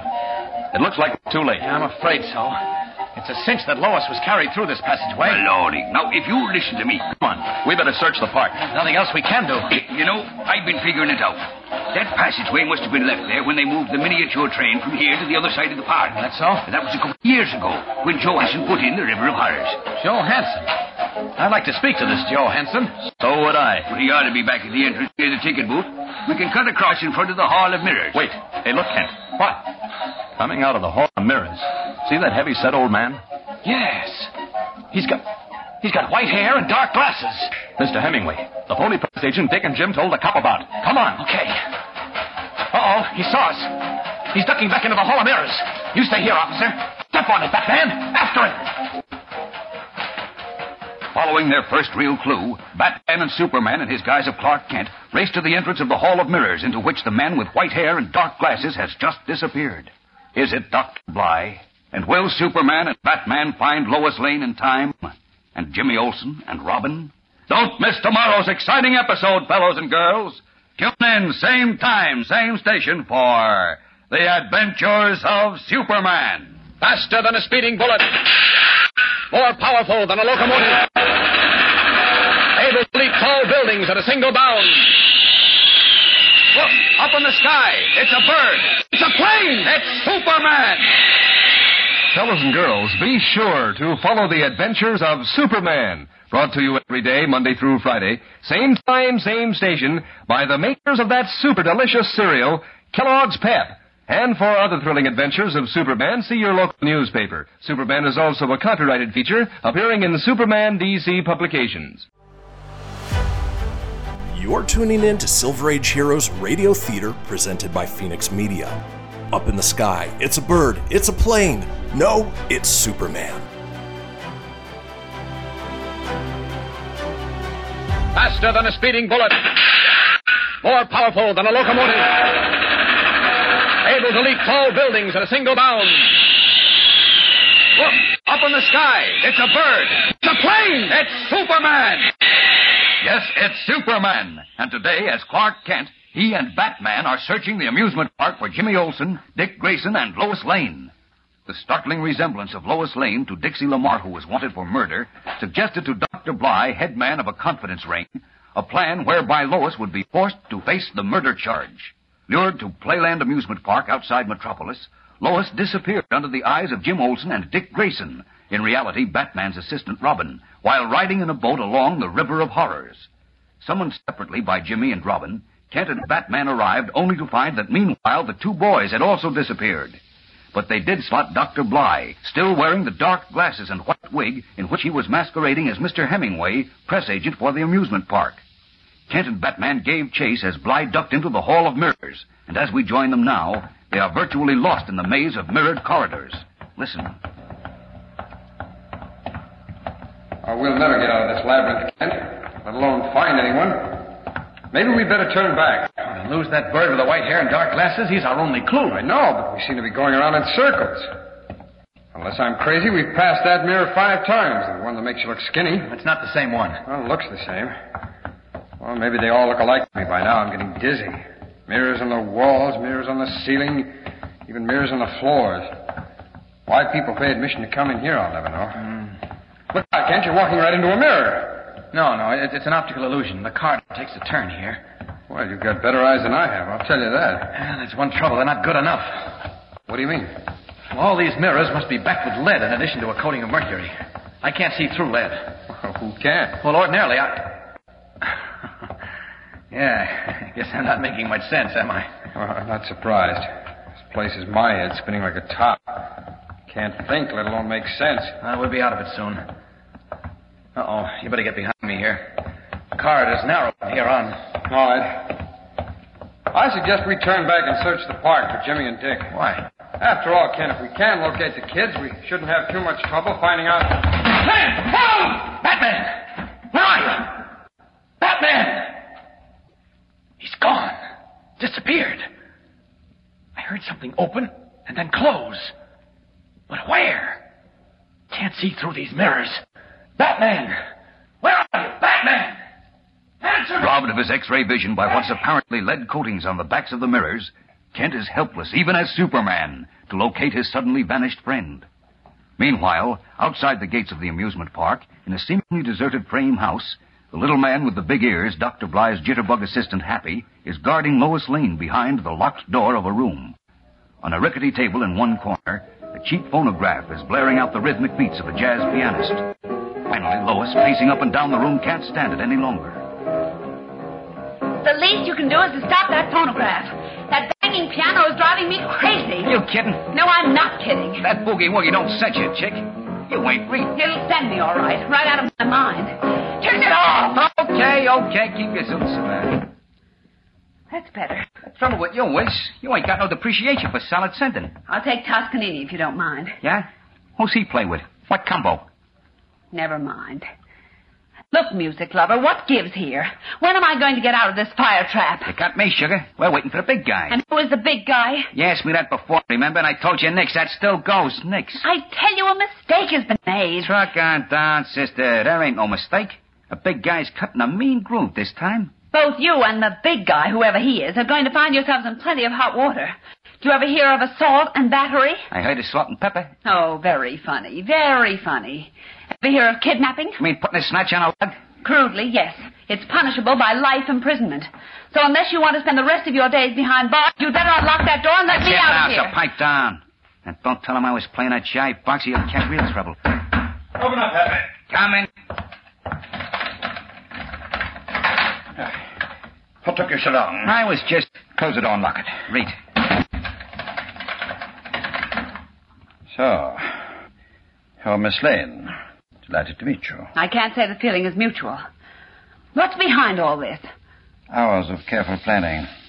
Happy. Yes, boss? The door locked. Tighter than a trap. drum. How come you was popping so hard? Two men spotted me coming out of the Hall of Mirrors. Quite a time getting away from them. Oh, yeah? You don't recognize me, do you, Miss Lane? I can't say I do. Perhaps if I replace this white wig and dark glasses. Why, Mr. Hemingway. Ain't she the slick chick, Doc? Never mind the comments, Happy. You take care of those details at Miss Lane's apartment? Yeah, man. What's the meaning of all this? Why am I being held in this room? And why did you lure me to Playland under false pretenses? Because I need you. Desperately. For a little plan I have in mind. What is it you want? Money? Perish the thought. Well, what is it? Nature endowed you with certain distinctive physical qualities. and a kindly providence led you into my hands. I'm afraid you'll have to explain further. All in good time, Miss Lane. Moment uh, now. Happy, who's that? You got me, Doc. Stand back my door. Keep your gun handy. Read. Who is it? It's me, Doc. Dixie. Dixie? Happy, stop the lane girl. She's heading for the window. no, you don't. You let go of me. Let go of me. Let go of me. Struggling to reach the window in an attempt to smash the glass and attract attention, Lois unknowingly is gambling against death with the odds against her. We'll return in a moment for the exciting climax of today's episode. But first, here is your announcer. Remember the thrill you got last time you found a penny or a nickel? Well, that's the same sort of thrill you get when Mother opens a package of Kellogg's Pep. Because you know there's an exciting prize tucked away inside. Probably one of those swell insignia or warplane buttons you're collecting. Probably one of the second series. These buttons really are honeys, aren't they? The colors are clear and sharp and brilliant. Why, these buttons fairly sparkle when you pin them on your shirt or jacket or cap. Make you look smart, like the insignia of the Army 370th Bombardment Squadron, that bright golden bomb on a blue background, or that fiery red dragon riding the black torpedo. That's the insignia of Navy Torpedo Squadron 3. In fact, any one of these buttons is a mighty swell prize to find inside packages of that super delicious cereal, Kellogg's Pep. That's the only way you can get 'em, you know. You don't send in any money. No, sir, not even a box top. But every time Mother opens a new package of Pep, you'll say they're mighty swell prizes from Pep, E P-E-P, made by Kellogg's of Battle Creek. And now, Back to the adventures of Superman. In a desperate bid to summon help, Lois attempted to reach and smash the window of the room in which she is being held captive by the wily Dr. Bly, but the attempt failed. Roughly handled by Bly's assistant, Happy, Lois is now unconscious, stretched out on a couch as Dr. Bly unlocks the door of the room to admit Lois's double, Dixie Lamar, the girl who was wanted for murder. I told you to stay where you are. It got too hot in that phony lighthouse. What do you mean, too hot? Well, two guys and a cop came through the tunnel leading from the River of Horrors. I thought sure they were after me, so I beat it. You fool. I had the tunnel to the lighthouse blocked up. I heard him talking plain as day. The, the cop was Raleigh, the one that hangs around the park. They did go through the tunnel. They took the cut off. That opens out behind the Hall of Mirrors. Maybe. Anyways, I got cold feet, so I hardtailed it over here. Nobody saw me, honest, Doc. Why do I allow myself to become mixed up with such imbeciles? Happy. Yeah, Doc? Get a glass of water. Drop this powder into it. Force the water down Miss Lane's throat. Reach. So that's the dame looks like me, huh? With more brains in her little finger than you have between your ears. Oh, yeah? She's gonna burn, ain't she? Does that take brains? Don't lead me into any deep discussions at this time, Dixie. Liable to say some things that might embarrass you. Any event, we haven't time for idle chatter. We have work to do. Important work. Just pour it down her throat, Doc? Yes, all of it. Hey, what's that for? Just a little potion to make certain she's dazed and confused when she awakens. Now, Dixie, Yeah. change clothes with her. Change clothes. You heard me. All your clothes. Incidentally, is that the dress you wore when you stupidly shot the Federal agent? Yeah. Good. Comb her hair the way you comb yours. How you gonna work this deal, Doc? Very simply, once we have Miss Lane dressed in Dixie's clothes, including a mink coat. My mink coat. Oh, no. I'm not giving that up. What would you prefer to give up, you little fool? Your mink coat or your life? Ah, Doc, please. Give a gal a break. I repeat, your coat or your life. Don't be a trip, Dixie. Okay. Let her have it. If this scheme works, Dixie, I'll buy you another. You you heard that, Happy. Yeah, I'm writing it on ice. All right, let's get going now. Dixie, start switching clothes while Happy and I go into the next room to make a phone call. And don't dawdle. Don't what? Don't waste time. Oh. Come on, Happy. Shag it right along, Doc. One of these days I'm going to take some time off and teach you the King's English. You don't have to, Doc. I know he's English. Whoever said ignorance was bliss must have been thinking of you, Happy. Gee, thanks, Doc. And what's the lowdown? Soon as Dixie gets the girl dressed in her clothes, we're going to carry her out of here and sneak her into some dive in downtown Metropolis. That's where the police will find her. How they gonna find it? I'll tell you. What you calling? Listen and you'll learn. I'm listening. Hello? Metropolis Police Department? Huh? I'd like to speak to Inspector Henderson. Yes, it's important. Uh, Just tell him a friend. Keep your ears open, Happy. I'm right on a beam. Hello? Inspector Henderson? Uh, You want a girl named Dixie Lamar for murder, don't you? But never mind who this is. Just listen. You'll find Dixie Lamar at the Red Devil Cafe on South Street. I said you'll find Dixie Lamar at the Red Devil Cafe on South Street. Forging the last link in a deadly chain of circumstantial evidence aimed at pinning a murder rap on Lois Lane, the diabolical Dr. Bly tells Inspector Henderson where the false Dixie Lamar can be found. Will Bly's daring plan hold water? Or can Lois free herself from the trap? And what about Batman, lost somewhere in the baffling Hall of Mirrors? And Jimmy, and Dick Grayson. Yes, and Superman, at the moment helpless and confused. Gang, there's excitement and thrills in every minute from now on, as Lois Lane literally battles for her life. So don't miss it. Tune in tomorrow and every day, Monday through Friday, and follow the adventures of Superman. Faster than a speeding bullet. More powerful than a locomotive. Able to leap tall buildings at a single bound. Look, up in the sky. It's a bird. It's a plane. It's Superman. Fellows and girls, be sure to follow the adventures of Superman, brought to you every day, Monday through Friday, same time, same station, by the makers of that super delicious cereal, Kellogg's Pep. And for other thrilling adventures of Superman, see your local newspaper. Superman is also a copyrighted feature appearing in Superman DC publications. You're tuning in to Silver Age Heroes Radio Theater presented by Phoenix Media. Up in the sky, it's a bird, it's a plane. No, it's Superman. Faster than a speeding bullet. More powerful than a locomotive. Able to leap tall buildings at a single bound. Look, up in the sky. It's a bird. It's a plane. It's Superman. Yes, it's Superman, whose friend Batman has completely and mysteriously disappeared from the Hall of Mirrors. Because she bears a striking resemblance to Dixie Lamar, a girl wanted for murder, Lois Lane was abducted in an amusement park by Dr. Bly, the cunning leader of Dixie's confidence gang, who schemed to pin the murder on Lois. Meanwhile, Clark Kent and Batman were hunting for the girl reporter and for Jimmy Olsen and Dick Grayson, who was really Robin, Batman's young companion, both of whom had disappeared in the amusement park. Spotting a white haired man in dark glasses, whom they suspected of being involved in the mystery, Kent and Batman pursued him into the Hall of Mirrors, where they became lost in the maze of glass. Suddenly, a trapdoor opened beneath Batman's feet, and he cried out and disappeared.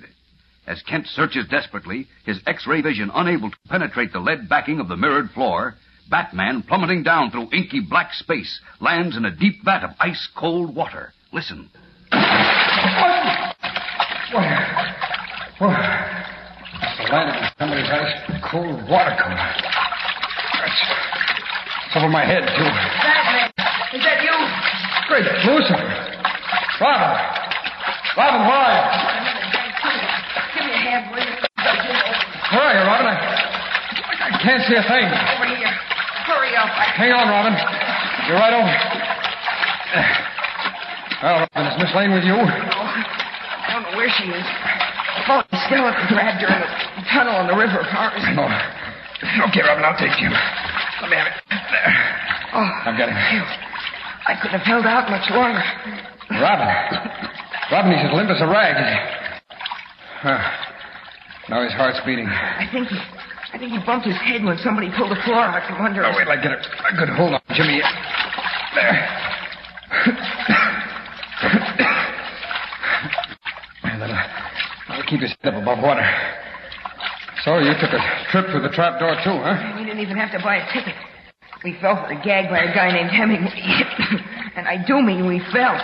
He came up to us right after we called you and Mr. Kent and said that what happened in the tunnel was a joke. Uh-huh. And he'd take us to Miss Lane. And he took you into the House of Mirrors and dropped you down through the trap door, is that right? That's right. Hmm. Listen, I don't know what this is all about, Batman, but it's got a nasty smell. Well, we'll find out. As soon as we get out of here. If we get out. We will, don't worry. Now, we seem to be in some kind of a tank, judging by these rounded cement walls. Yeah. I managed to navigate myself and Jim around at once. Oh, Oh, that's warm. Cold. My arms and legs are chunks of ice. Robin, we've got to get Jim out of here in a hurry. Not to mention ourselves. Listen. What's that? A giant roller coaster. It goes by about once a minute, but it doesn't stop here to pick up passengers. There it's going. Now, look. We'll yell and hope somebody hears us. That might be faster than trying to find our own way out. It's as black as the ace of spades. in here. Oh, I yelled plenty when Jim and I checked in, but all I got back is an echo. Well, I've got a good pair of lungs. All right, now together, Robin. Now,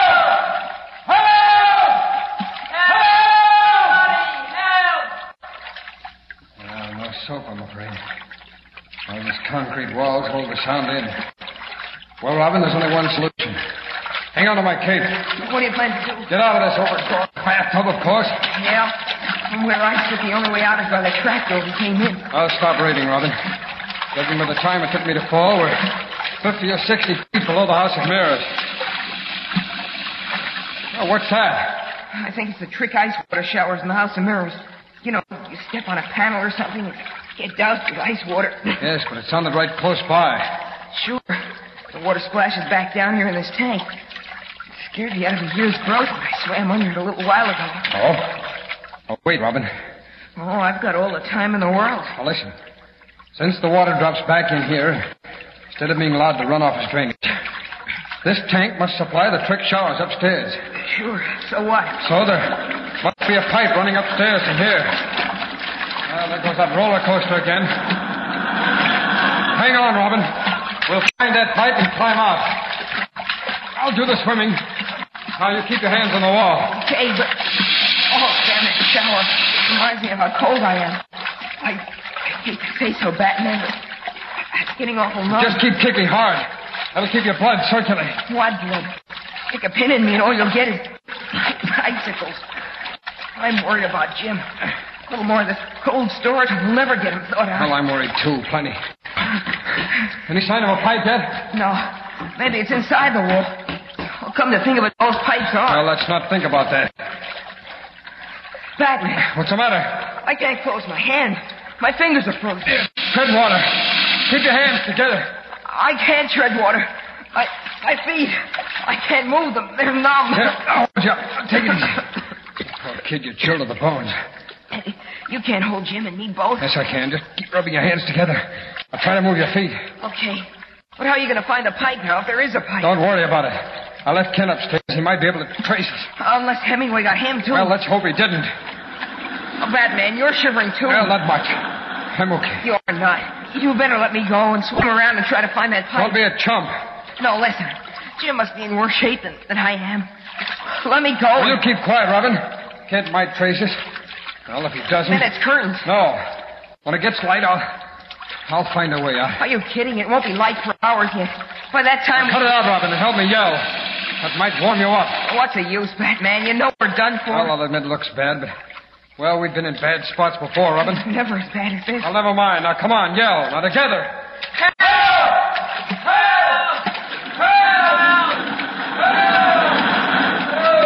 Holding Robin and the unconscious Jimmy Olsen in the icy water, Batman, his great strength waning, shouts for help as the giant roller coaster, as if in grim irony, thunders by outside and drowns his and Robin's cries. We'll return in a moment for the startling climax of today's episode. But first, here again is our good friend. You know, gang, it's so doggone easy to get those swell insignia and warplane buttons I've been telling you about. Seems like you must have dozens of them collected by now. Why, you don't have to spend any of your allowance for them. You don't have to bother with any box tops. You don't even go to the store and buy them. No, sir. They come as prizes in packages of that super delicious whole wheat flake cereal, Kellogg's Pep. Each button is enameled sparkling white with the insignia reproduced in brilliant red and yellow and blue and black. And you can be mighty proud of them, too, because they're the very same designs our Air Force men wear on their uniforms. Yes, sir. Ask Mom to get you a package of Kellogg's Pep. Then look inside for your prize, an exciting insignia or warplane button. Yes, sir. You'll find a button in every package. It's your prize from E P.E.P. Pep, made by Kellogg's of Battle Creek. And now, back to the adventures of Superman. As Batman, Robin, and Jimmy Olsen face death in a tank of ice water under the Hall of Mirrors, Clark Kent, his X ray vision unable to penetrate the lead backing of the mirrored floor, scratched a mark at the approximate spot where Batman disappeared. Then, searching 50 feet in one direction through the winding mirrored maze, he returned to the mark and searched 50 feet in the other direction. Now he has returned again to the mark. See, now, Batman was right behind me when he disappeared. Couldn't have been hit on the head and dragged away. I would have seen him. And I've made sure there are no false corridors around here. I. Wait a minute. There's only one explanation. He must have dropped through a trap door. Now, there's nobody around, so off with these clothes. think I hear voices down below shouting for help. This looks like a job for For Superman. There we are, all set. Now to break through this pretty mirrored floor. I hate to do it, but whoever owns this place must be in on this deal, so here goes. And Robin, and Jim, look out below! Okay, boys, everything's under control. Who is it? Don't you recognize my voice, Batman? Superman! That's right. Strike me, big Superman. Here, I'll take Jim. Uh-oh, what's the matter with him? Well, he bumped his head, Superman. I I guess this cold water hasn't helped him any. The medical aid station in the amusement park. Under this arm with you, Robin. Okay, hang on, Batman. Right. Let her rip. No time to waste. We'll go right through the wall of this basement. Stay under my cape now. Here goes. Leaping from the dark concrete tank with Jimmy and Robin cradled in his arms and Batman clinging to his cape, Superman crashes through the wall of the basement and streaks for the medical aid station. Leaving Batman and the two boys there, the Man of Steel rockets away again, circling above, his keen eyes searching the grounds below. Finally, unable to find either Lois Lane or the man with white hair and dark glasses, he drops to the ground behind the medical aid station, resumes his guise and garb of Clark Kent, and walks to the door just as Batman emerges. Batman! Kent! Kent, what happened to you? I, I, I got lost in the hall of mirrors. Well, good thing you didn't go through that trap door with me. What? Yes, I landed in a vat of ice water with Rob. with, uh, Dick Grayson and Jimmy Olsen. Oh? Yes, if it hadn't been for Superman. Uh, Yeah, I heard about it. Listen, Kent, I've got bad news for you. what is it? Oh, I just spoke to Inspector Henderson. I Yes? called him to come out here and help us look for Miss Lane. And, well, he told me Miss Lane has been found. She has. Oh, where? How is she? Kent, she's in the city jail. City jail. That's right. She's locked up there. But why? This is going to be hard to take, Kent. What is it? Tell me. Miss Lane is being held for murder. Murder? Yes, Kent. Murder. Lois, held for murder. Is this some ghastly joke, or is Batman serious? He's serious, all right, as we all know. Dr. Bly's sinister trap has evidently been sprung, and poor Lois has been caught in its cruel jaws. What will happen now? Don't miss tomorrow's dramatic episode, fellows and girls. Tune in, same time, same station, and thrill to The Adventures of Superman. Faster than a speeding bullet. More powerful than a locomotive. Able to leap tall buildings at a single bound. Look, up in the sky. It's a bird. It's a plane. It's Superman. Fellows and girls, be sure to follow the adventures of Superman, brought to you every day, Monday through Friday, same time, same station, by the makers of that super delicious cereal, Kellogg's Pep.